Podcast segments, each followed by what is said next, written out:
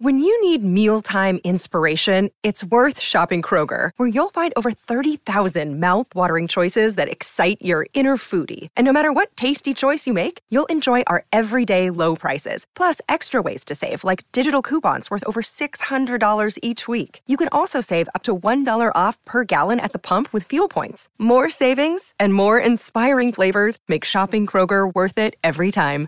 Kroger, fresh for everyone. Fuel restrictions apply. This is the Joe and Amber Podcast. When that trade went down, Stephen A. Smith admitted on First Take, Joe, that he's not particularly well versed in hockey, which I don't find to be shocking information. But I know all the blogs have now run with it, and they're all, you know, ESPN doesn't care about hockey because I guess I guess he represents everything uh, with ESPN. What do you think that they would think of me messing up Ryan Callahan's name? it was a hell of an effort from you. I don't think anyone. I don't think anyone could get upset because you put the work in to get to know the names. You nailed the names. You probably had that sigh of relief right after you got through Panarin inside your mind where you're like, I did it. And then your brain switched off and you biffed Callahan, yeah. and the rest is history. But I appreciate the effort and I applaud the effort. It's not easy. I'll tell you, it, it, it goes to show the work that's put in by a lot of these broadcasters. Jon Anik, who's a friend of mine who calls these UFC fights, there are a lot of Dagestani fighters with very challenging names. You got to put the research in, the time, you got to talk to them, you got to study, you got to learn the dialect with it. So, for those who do this for a living and knock it out of the park each and every time, kudos to the work ever and kudos to you. I mean, you'll get Callahan one day, you'll I, get there. I deserve, right? I deserve zero kudos, uh, zero. Uh, uh, uh, I would never be able to be a, play-by-play analyst because uh, I think I would get nervous around those names. You know, like the crazier the name or the harder it is to pronounce, the more outside my natural dialect it is. I would probably spend so much time on it that that name I would probably nail, but then you know Smith Jones would pa- catch a pass and and it would be all over. Then you'd be like, and you you you would nail your first hockey game, crush it, and then on the sign off, it'd be like, and I'm Amber Watson. Uh, yeah. Good night. Wait, whoa, wait, did I get my own name wrong? I would just be brain fried at that point. Joe and Amber's presented by Progressive Insurance. Drivers who switch and save with Progressive save nearly $700 on average. Call or click today and find out if they could save you hundreds on your car insurance. A name I can pronounce is Daniel Jones, an easy one and one that I probably will be saying for quite a few more years when I'm talking about the New York Giants because it looks like the Giants and Daniel Jones are nearing a long term deal. Jordan Raanan, he covers the Giants for us here for ESPN's NFL Nation. He tweeted out that he's heard in recent days that there's been progress between Daniel Jones and the Giants. Getting something done by Tuesday doesn't seem unreasonable. It sounds as if. Sit. To, I hope you're sitting down, Joe. It sounds as if there will be a four at the front of the annual salary. Wow. I know Field Yates had retweeted that, and he said he's looking like a $40 million quarterback. Those are the numbers being thrown around right now as it pertains to Daniel Jones. Here are the quarterbacks in the NFL who have an average annual value of $40 million or more per year in their contracts. Number one, your boy Aaron Rodgers, 50.2 million is his AAV. Russell Wilson, 48. Kyler Murray, 46. Deshaun Watson, 46. Patrick Mahomes, you may have heard of him, 45. Josh Allen, 43. And then you've got Stafford and Prescott at 40 million each. Daniel Jones would be joining that list. Now, those contracts were all signed in the past, and each and every year the numbers are going to go up for the guys who are signing. So keep that in mind. I also caution that while it's very easy to knock Jones and the Giants for a transaction like this, saying they're overpaying, they've been around him every single day. We have not. Brian Daboll has been in that building. Brian Daboll has worked with him for one full year. Brian Daboll got a lot more out of him than the previous regime did. And I would imagine they would not be doing anything like this unless Daboll said, I can win with this kid. He's got another gear. We're just scratching the surface. And if that's the case, trust the guy. Didn't he just win coach of the year? Trust the guy. Mm-hmm. We can all sit here and bash it all we want, but there's something they see. Now, if it doesn't pan out, we'll all be right. But at the same time, there's something they clearly see. So before everyone overreacts to it, remember, it's the coach of the year who's got a lot of input on this. I am not overreacting to this because I think this is just where the quarterback market is. I mean, 40 million kind of makes us all inhale, but the reality is that those contracts that you just mentioned, the Patrick Mahomes of the world making only 5 million more than that, that's an old contract. What's it going to look like the next time Patrick Mahomes gets paid? It's going to look quite different. This is the trajectory of where the quarterback market is going and has gone. This is where the salary cap is going and has gone, frankly. And this is the most important position in football. And if you can run Daniel, if you can run Daboll's system, shown that he can do. And you're there. They have you in hand and you've had the opportunity to prove that. Don't let that guy walk out of the building. Now there's an additional factor when it comes to this Daniel Jones story though, because there's also a Saquon Barkley factor where we knew that they were going to try to retain both of those guys. They were only going to be able to franchise one of them though. I say that it is better for them to be franchising Saquon because of the nature of his position. Because, yes, a heck of a bounce back year coming off of injury. I think that we were all surprised how much Saquon still has left in the tank, frankly.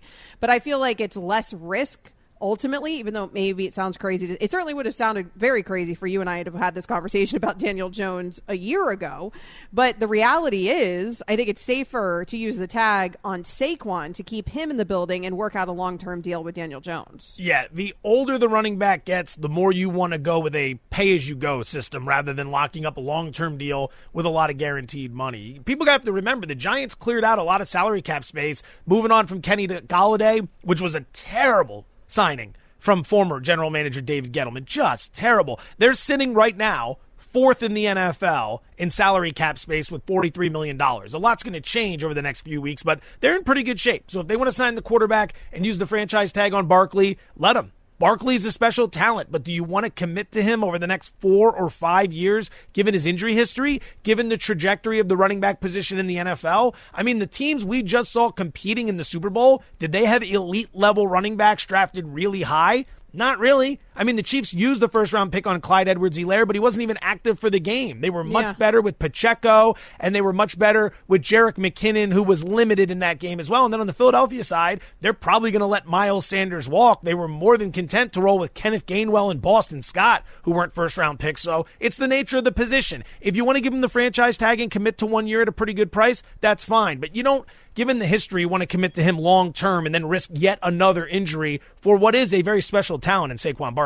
So signing Daniel Jones to a long-term deal means that you can keep both of those guys in the building without having to commit long-term to Saquon Barkley. I do think that's best case scenario for the New York Giants, even if the price tag seems very uncomfortable when we're talking about a quarterback that none of us had much confidence in just a season ago. Coming up next here on Joe and Amber, tomorrow is the 30th anniversary of Jimmy Valvano's famous ESPY speech. We're going to reflect on that. Joe and Amber's on ESPN Radio. You can also listen to us on the ESPN app. Joe and Amber, the podcast. This podcast is proud to be supported by Jets Pizza, the number one pick in Detroit style pizza. Why? It's simple. Jets is better. With the thickest, crispiest, cheesiest Detroit style pizza in the country, there's no competition. Right now, get $5 off any eight corner pizza with code 8SAVE. That's the number eight, S A V E. Go to jetspizza.com to learn more and find a location near you. Again, try Jet's signature eight corner pizza and get $5 off with code 8SAVE. That's the number eight, S A V E. Jet's Pizza. Better because it has to be. Hi, it's Mike Greenberg letting you know ESPN Bet is ready to take you through all the biggest sports moments this spring. The official sportsbook of ESPN has exclusive offers and markets from Scott Van Pelt, Stephen A. Smith, and me, plus many more. From the playoff intensity to finally getting out to the ballpark, there's no better time for sports fans. Sign up today. New users get a bet reset up to $1,000 in bonus bets if your first bet doesn't win. Download ESPN Bet today. What a play! Must be 21 plus and present in select states. Gambling problem? Call 1 800 GAMBLER. Terms and conditions apply. See app for details. We all know breakfast is an important part of your day, but sometimes when you're traveling for business, you end up staying at a hotel that doesn't offer any. You know what happens? You grab a cup of coffee and skip the meal entirely. We've all been there. But if you book a room at La Quinta by Wyndham, you can enjoy their free bright side breakfast featuring delicious baked goods, fruit, eggs, yogurt, and waffles. And really, who doesn't want to start their day with a fresh hot waffle? Tonight, La Quinta, tomorrow, you shine. Book direct at lq.com. So you heard it there. It is the 30th anniversary of Jim Valvano's famous Don't Give Up, Don't Ever Give Up speech that launched the V Foundation for Cancer Research. We're taking this moment to celebrate Jimmy V's incredible legacy of never giving up and the impact of the V Foundation over the last 30 years. You can join our celebration and support Jimmy V's dream of victory over cancer. Go to v.org slash donate. That is v.org slash donate. Here's the key, guys 100% of your donation goes to cancer research. 100%. You cannot say that with most charities. So, this is an unbelievable foundation for cancer research. Every dime you donate actually goes to cancer research, a subject that I am very passionate about. I'm sure Joe, it's right, we all are we're all we all are about cancer. I We think though are. it obviously hits much closer to home for you, which is why it's always great to hear you speak on this subject because it can be so not only enlightening but rewarding, inspiring in many ways. I'll just I'm going to shut up. I don't need any more adjectives. How about well, that? yeah, I mean, listen, unfortunately, most all of us have been touched by cancer in some way, right? I've been touched by cancer uh, in numerous ways, unfortunately. Today is actually the four year anniversary of my mother's death. My mom died from brain cancer uh, exactly four years that. ago today um, when I was eight months pregnant. That was the worst experience of my life, and I had battled cancer a year before that. So um, you can imagine. Uh, but losing my mother, that was worse um, than going through it myself. Going through it myself was also uh, terrible. I went through cancer in my early 30s. I battled breast cancer, but I am a survivor. I've been a survivor now for five years, so I was able to come out on the other side. I was one of the lucky ones. A lot of people. You don't realize it's it's statistically, of course, very rare to get cancer under 40, but if you do, particularly with breast cancer, it can be far more aggressive because you are young and that you often don't catch it um, as early because you're not as tuned in to the idea that might, you might get cancer. That's true with all types of cancers. When you're when you're young, when you're a young person, you're not necessarily thinking about those things popping up on your body. You're not necessarily as likely to go get checked. Everybody, of course, needs to get checked. But even if you haven't been haven't been touched by cancer as closely to me, uh, and hopefully you haven't, uh, if you're listening to this, you certainly it's such a good cause that you know you can support because you can certainly draw inspiration from Jimmy Valvano's words. They've been played here so many times. It's such an incredible speech that just honestly inspires life. And there's so much more research that needs to be done. It's the work of people like the Jimmy V Foundation that allowed me to survive. I mean, that's just the reality of it. The reality is that I wouldn't be here if we hadn't made huge strides in cancer research. So, and I also wouldn't probably look normal after everything I went through. And that's something that's very important to a young woman, right? So, it's those sorts of things that cancer research does. Uh, such a good cause. Considering where you were and where you are now, I'd imagine you've been asked this quite a bit, but for those who are going through the battle that you went through, what do you tell them? What can you say to them to try to give them some more hope or some more of a positive outlook? Because I'd have to imagine it can be quite daunting when you start with the diagnosis and then you're given the the the rundown of what you're going to be going through in order to battle it. Yeah, it's incredibly overwhelming.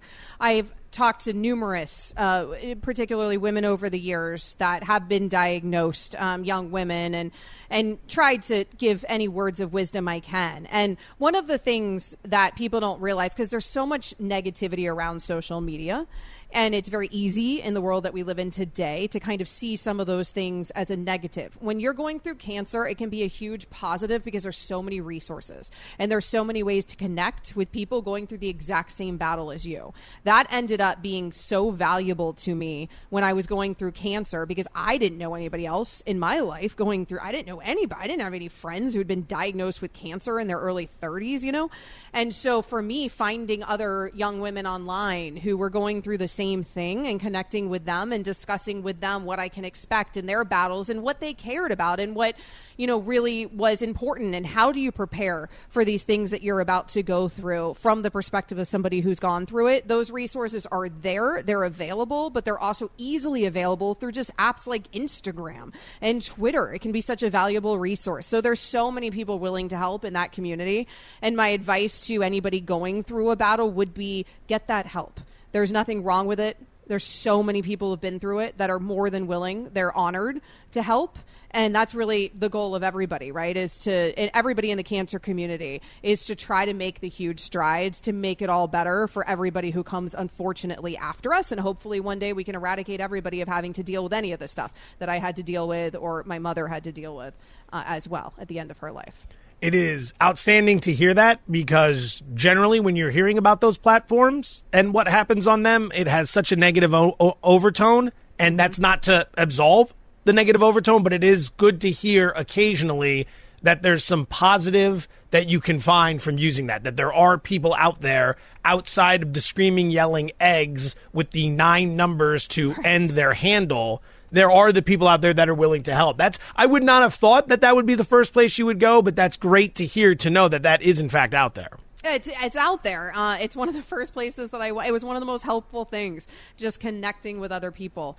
uh, that were going through the same same fight that I was going through and, and had gone through the same thing. So, uh, if you are going through that, uh, certainly um, our thoughts are with you. And vfoundation.org. Can you put it up for me again, James? I don't want to. I don't want to mess it up. Uh, but I, I just want to get them the uh, yeah, v.org slash donate. That's where you go to donate. v.org slash donate, where 100% of your donation goes to cancer research. Okay. Credit to James, who got back that up there quite fast. Yes, he got that up there very fast. I appreciate that. Uh, okay, so back to sports, because there is a big one tomorrow uh, in speaking of college basketball there's a big one in college basketball. The duke blue devils are taking on the north carolina tar heels. That is tomorrow night at 6.30 p.m eastern. Coach mike Krzyzewski is happy that he is no longer coaching in this game. He was on keyshawn j will and max this morning. Take a listen to the five-time national champ I feel good. I feel good not coaching it. Uh, I've had uh, 98 times I, I was uh, in the Duke UNC game, and it was an honor to be in all of them. Not at the beginning because Jordan Worthy and those guys were a little bit better than we were, and uh, no, it's an honor to be in that rivalry. You know, where the the the focus of attention for college basketball that day or the day before and the day after is that game a lot of people feel like North Carolina needs to win this game, a quad one game, to uh, add to their NCAA res- resume. So uh, you're going to have two very hungry teams. Two very hungry teams. Two teams, though, not where we're used to these two teams being. Joe, two teams that are unranked. However, North Carolina is fighting. They're on the bubble. They could make the tournament with a win here. And this Duke team is a very young, developing team. Yeah, our very own Joe Lunardi, aka Joey Brackets, the man who lives for March. He's got North Carolina as his first four out. I believe it's the first of his first four out. This is a huge, huge game for the Tar Heels. Good news. They're laying two and a half points. I would go ahead and lay that in this situation. You're at home. Go back to the game these two played like, eh, I want to say it was about a month ago. All right? North Carolina goes on the road to Duke. They lose that game by six points in a matchup where they shoot 34% from the field. That was their third worst shooting night in 30 games this season. It was a terrible performance. And what math tells us, or at least regression to the mean or the law of averages, is that you're probably not going to shoot that poorly again and the game shifting home, and you only lost by six last time. So I think they're in a very favorable situation here against a Duke team that's 9 and 19 against the spread over the last 28 games. Neither team has been impressive the way we thought they might be to start the season or the way we're accustomed to seeing them over the course of the season, especially North Carolina, who I believe was the preseason number one after making the finals last mm-hmm. year. They have been nothing of the sort, but they need this win and if I'm putting any money on it, which, you know, me, maybe every now and again, I would play North Carolina in the spot. I like him. Duke has struggled on the road this year. Is there anything you're not putting money on?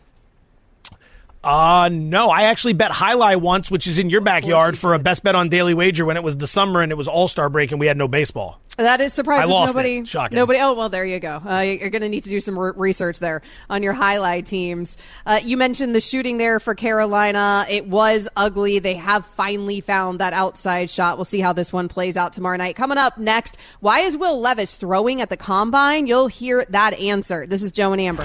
Joe and Amber, the podcast.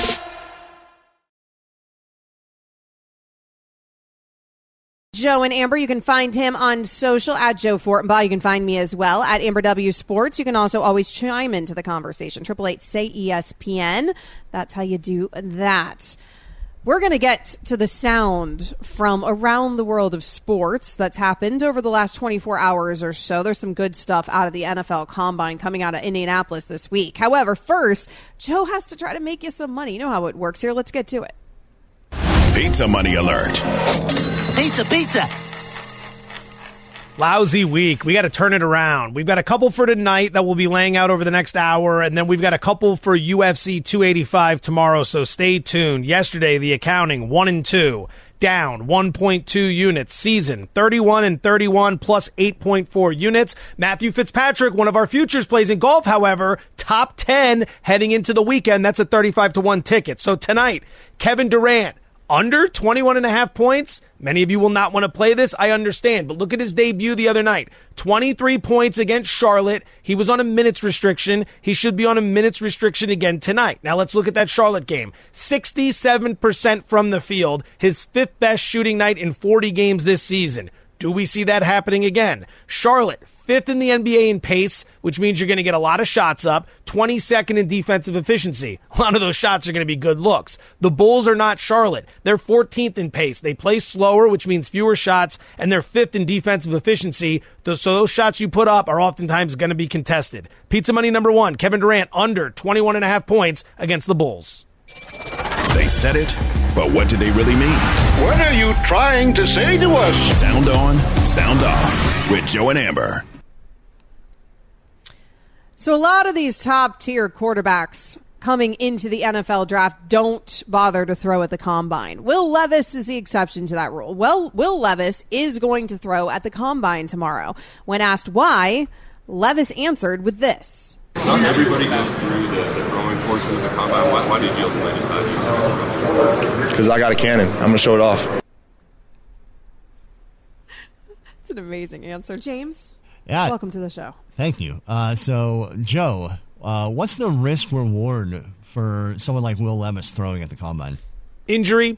That's it, injury. And that's the risk everyone has. You could go and you could get hurt, but come on, man, you're playing football. You're playing football. What's the risk here versus your pro day and everything else? I love the guys who want to compete. I love the guys who want to play. I love the guys who want to show up at the combine. If you don't, it's not a knock. I get it. It's a business decision. But for Levis, you got a cannon for an arm. I love the confidence. Go show it off. Go put people on notice. Although the thing is, I think we, the media, and a lot of fans, we overhype this event. We think guys go to the combine and suddenly boards are restructured. Dan Campbell, head coach of the Lions, said it recently, and I think most people echo it. It's about the tape. It's about how you play against high level competition. This is really just a get to know you phase with interviews and then to see if you can run fast and keep yourself in shape. I think the risk here is actually him not looking like he has a cannon for the arm, for his arm. That's the risk. I don't think the risk is realistically injury. Like we say it's injury. Has a quarterback ever been injured throwing at the combine? And these Good question. Guys, these guys throw it there. I'm trying to find it. I mean, I, right now I, I'm on a deep dive down Reddit, so you can imagine what Oh, my sources are. at great source. Because I'm not having an easy time finding if it's ever happened. I'm going to go out on a limb and say it probably hasn't. And these guys throw at their pro days. The reality is that yes, you're scouting these guys based on the tape, just like Joe said. You probably don't need them to throw at the combine. So the risk for Will Levis is that he goes out there and it doesn't look as good as it looked on the tape and that you're hurting your draft stock. However, I think if you're Will Levis, you know that right now it's CJ Stroud, it's Bryce Young that's supposed to be at the top of this draft. Maybe Will Levis feels like I have a stronger arm than any of these other guys. If I go out there and I can show that to them in person, then maybe I can move up the board a couple more spots. So maybe that's what he's thinking.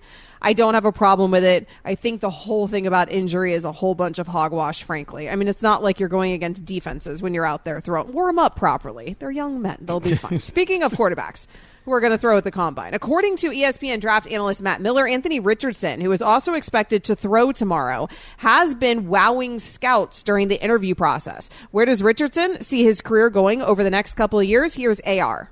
I want to be a legend. You know, I want to be like Patrick Mahomes. I want to be like Tom Brady. I, I want to be one of the greats. You know, I will be one of the greats. You know, because I'm willing to work that hard and, and, and get to that point. So, uh, to answer your question, you know, I feel like I'm gonna be one of the greats in the, in the next few years. So he, uh, Amber, you know, he wants to be a great. He, you know, wants to be like Patrick Mahomes, who is definitely great. Uh, what a great quarterback that guy is. Uh, oh, sorry. Anyway, uh, so Very what do you objective from you, Chiefs fan. I'm, I'm sorry. Uh, what what do you think Anthony Richards' ceiling is as an NFL quarterback, Amber? Uh, well, at least he's not setting the bar high for himself. You know, Tom Brady, Patrick Mahomes. Uh, at least he he set uh, uh, realistic expectations for himself. No, listen. I mean, that's the kind of confidence that you should have if you're a dude coming into the league.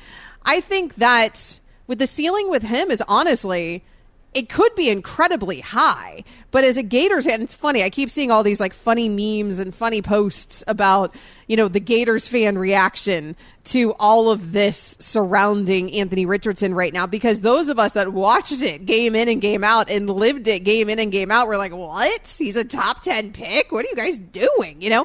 Because the it's it's because of the completion percentage. And it was so infuriating. But it wasn't the mechanics and it wasn't the athleticism. I mean, what this guy heard Mina Kimes talking the other day about how he evades pressure inside the pocket.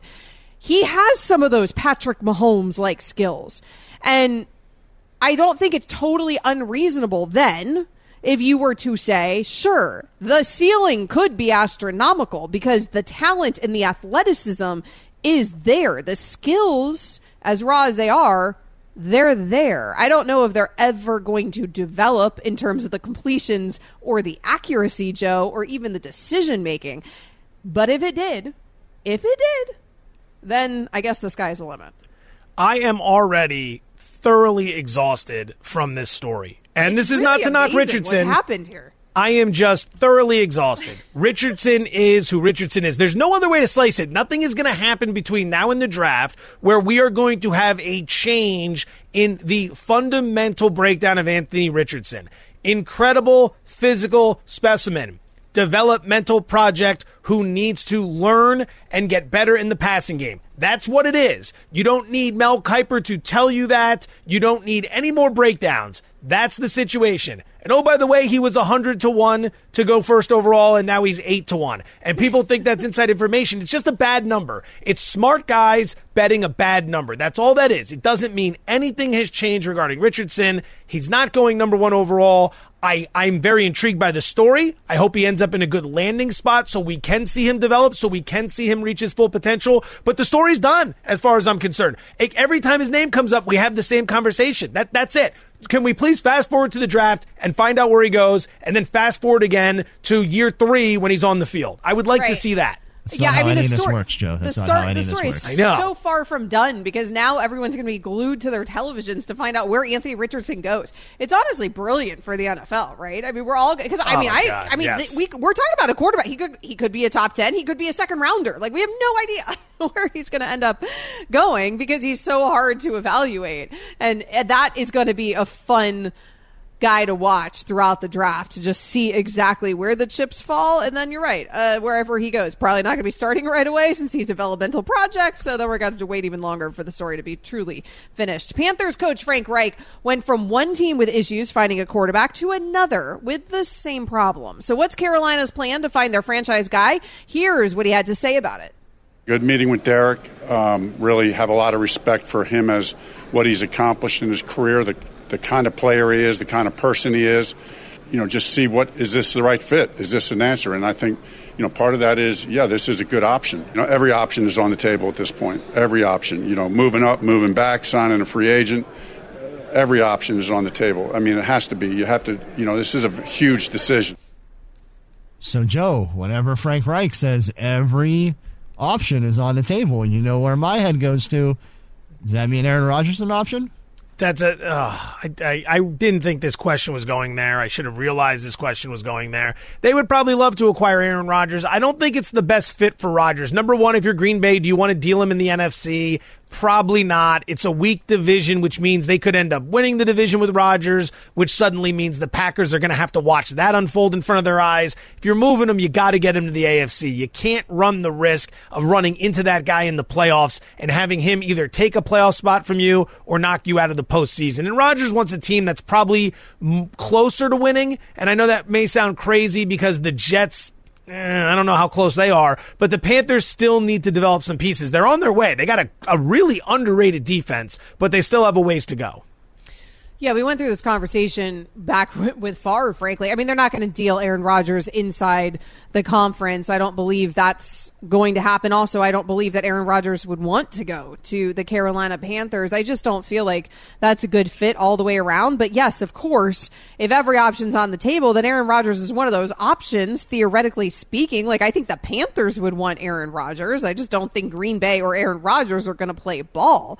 But I think every team in the National Football League who has questions at quarterback would want Aaron Rodgers. We are talking about the dude. Yes, this past season wasn't so great great, but we are talking about the dude who just won two back to back MVPs just before that. If they could afford him, they don't have to give up a ton for him because of where he is in his career and the age he is, and the fact that Green Bay and him have this apparently fractured relationship and they're trying to move on. If you know all those things, any organization out there that his quarterback needs would probably be interested in Aaron Rodgers. Coming up next here. That was an Aaron Rodgers watch. Should have seen that. Should have smelled that one should have seen it coming. Coming up next here on Joe and Amber, a big card for the UFC. I mean, James is just so tickled. He's just tickled by his awesome. own work. I love that. I love that production. a big card for the UFC on Saturday, including the return of Jon Jones. We'll get into it. Joe and Amber's on ESPN Radio. Joe and Amber, the podcast. Jon Jones is now a heavyweight. Joe and Amber's on ESPN Radio. You can find him on social at Joe Fortenbaugh. You can find me as well at Amber W Sports. We are going to get into the Jon Jones fight coming up in Joe's neck of the woods in Las Vegas. But first, Joe's going to try to earn you some more money. Pizza money alert. Pizza, pizza. Gonna have to filibuster here for about five or six seconds, as like usual. Wasn't prepared for the segment. Like saying you're filibustering Boom. isn't really filibustering. Like you're supposed to actually filibuster with something. That's what I do. I filibuster by telling you I'm filibustering. And by the time you realize what's happening, boom, pizza money number two. Anthony Davis under 12 and a half rebounds in the Lakers game tonight. Now you might think, Fortenbaugh, why would I want to bet under 12 and a half rebounds for Anthony Davis when he's averaging 13 per game this season and he's recorded 34 rebounds over his last two games? Excellent question. This is a price based on how his season has gone. It should be based on the matchup he has tonight against one Rudolph Gobert. Now, I don't know if his name is actually Rudolph, but Rudy Gobert is the kryptonite to AD's rebounding game. Averaging 12.9 rebounds per game this season. In 16 career matchups against Gobert, he's averaging just 9.5 rebounds per game. The value is there because the bookmakers have priced this as a normal Anthony Davis rebounding game, and it is anything but. Pizza money number two, Anthony Davis under 12.5 rebounds. I can find no evidence that Rudy Gobert is a Rudolph. Just no evidence. This show such. knows as Joe and. Amber. Joe and Amber is presented by Progressive Insurance. Tune in to NBA Action Sunday as the Lakers host the Warriors. Presented by Indeed. Coverage begins at 3 p.m. Eastern on select ESPN radio stations. Jon Jones is fighting Ciryl Gane tomorrow night. allegedly, that fight starts at 10. We know it'll fight that that the main card will start much later than that. Nevertheless, those two will be fighting tomorrow night. Jon Jones added 43 pounds to his body to become a heavyweight. The longtime UFC light heavyweight champ actually did weigh more than his opponent when they had the weigh in today. He hit the scale at 248 pounds. So, mission accomplished for Jon Jones. And of course, the internet has gone wild, Joe, with the pictures of Jones when he was fighting at 205 and Jones now fighting at 248. And there is a noticeable difference, noticeably fluffier, I'll say, Yeah. fine. But also, he does look bigger overall. He looks like he might have put on quite a bit of muscle as well. He looks like a lot of people when we were going through COVID. We weren't really going outside, getting a lot of work in. We started to pillow up a little bit, and people will look at Jones and be like, oh, I don't know about that body. Now, first off, don't worry about Jon Jones. Okay, they put the we did this on Daily Wager a little while ago. We put the pictures side by side. Johnny Jones in 2019 versus 2023. It's not fair when you're fighting at 205 and you're probably not walking around at 205. You're cutting weight. You are Right. incredibly lean, which is what he was. Now he's, He's at heavyweight. shredded. He's got to put weight on. What do you want him to do? Be shredded with 40 extra pounds on? It doesn't work that way. He knows what he needs to do. The question is whether or not A, the layoff hurt him, and B, Ciryl Gane, when he starts taking punches, Jones that is at heavyweight, how is he going to react to that power? Because there is a notable, noticeable step up in power against a guy like Ciryl Gane, who's kind of like this new age heavyweight. Gone are the days of like the big, I don't want to say sloppy, but like big, not necessarily jacked up type of heavyweights who are plodding around the ring. Gane is a tremendous athlete. He can strike. He doesn't have a ton of power, but he's he's just a physical specimen. And he would have taken out Francis Ngannou if he had made a couple better decisions. Ngannou was not a wrestler. I think he had one takedown in his entire career, but he shot five times against Gane and he took him down four times. He had incredible riding time in that fight, and that helped pave the way for the victory. Jones's last two fights, for some reason, he's abandoned his wrestling, which is what made him Jon Jones. It's what he's best at. He's more inclined to stand and trade, and if he does that in this fight, even though he still has a three inch reach advantage, there's going to be an issue there. Gane's weakness is his takedown defense, Jones's strength, among many things, is his wrestling. I would expect him to want to take Ciryl Gane to the ground and then try to make it his fight from there. That's my prediction for the fight. I think Jones wins it. I mean, they the bookmakers opened this Amber as pretty much a pick 'em. It was it was pick your guy. The price was the same, but it's been nothing but Johnny Bones money coming in. He's now a minus 180 favorite. So you can tell that I am a UFC expert by the fact that I was saying gain instead of gone. It's but okay.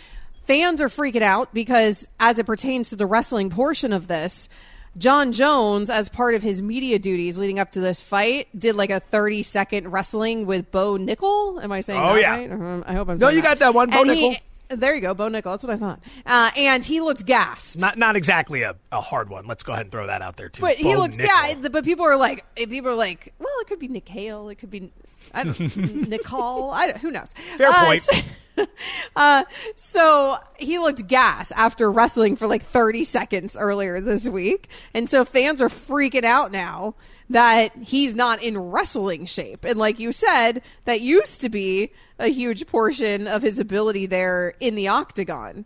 He's undefeated in the octagon, right? I mean, the one time that he was disqualified in 2009, he was dominating that fight before Yeah. the disqualification. So really, he's never lost in this in the in inside the ring. However, we are talking about a guy now who's fighting it much much heavier, and what is that going to mean for his conditioning? His body's been through a lot, packing on 43 pounds. if he finds a way to win this fight, I mean, to to to do this at two different weight classes is only going to cement his status as the goat. Many view him as the goat right now. If he does this at heavyweight, I don't see any reason why anyone's going to have a case for anybody else. I mean, he has been that good, but again, for as chaotic as his life can be out of the octagon, and it's been very chaotic. Lots of run ins with the law, lots of mistakes in the octagon. He's such an incredible decision maker. That's like the juxtaposition of Jon Jones. Terrible decisions outside the octagon, but phenomenal quick thinking inside the octagon. And Ciryl Gane has admitted in the past as well, he doesn't really train a lot in between fights, which I found staggering to admit. If that's gamesmanship, so be it. But it's a compelling fight. It's a very compelling fight because there are a lot of individuals out there who do believe Ciryl Gane is going to win this fight. So when it comes to UFC 285, not just shilling, not just shilling because we work for ESPN. It's on ESPN Plus pay per view. I'm going to be in the building. I'm going to be there for all the prelims. It is a great card. And Bo Nichols making his debut. Fellow Penn State grad. I was not a three time national wrestling champion like he was, but, you know, it's going to be a hell of a debut. Well, there you go, Bo Nickal. Uh, we, we will see how this one pans out. Jon Jones reportedly wanted to be 270 pounds for this fight. That was his goal. Jeez, He- really? he- yeah. He, his goal, what he had previously stated that he was aiming to get to be 270 when he was going to fight as a heavyweight. It's like Homer made it up to Simpson when he tried to get the 300 so he could go on disability. You remember that? And he I just mean- gets huge wearing a moo Moo yeah, that was a great one. That's an old episode. John- what's funny about Jon Jones is, it, by any other standard, like he still looks great, right? Like Oh, yeah. by any other standard, it's not like he's out here all fat or anything. He still No. looks all like jacked up and great and whatever. But it's because we're used to seeing him look so lean at 205 that it's kind of shocking when you compare the two. Coming up next, more Joe and Amber as we roll on here on ESPN Radio. Joe and Amber, the podcast.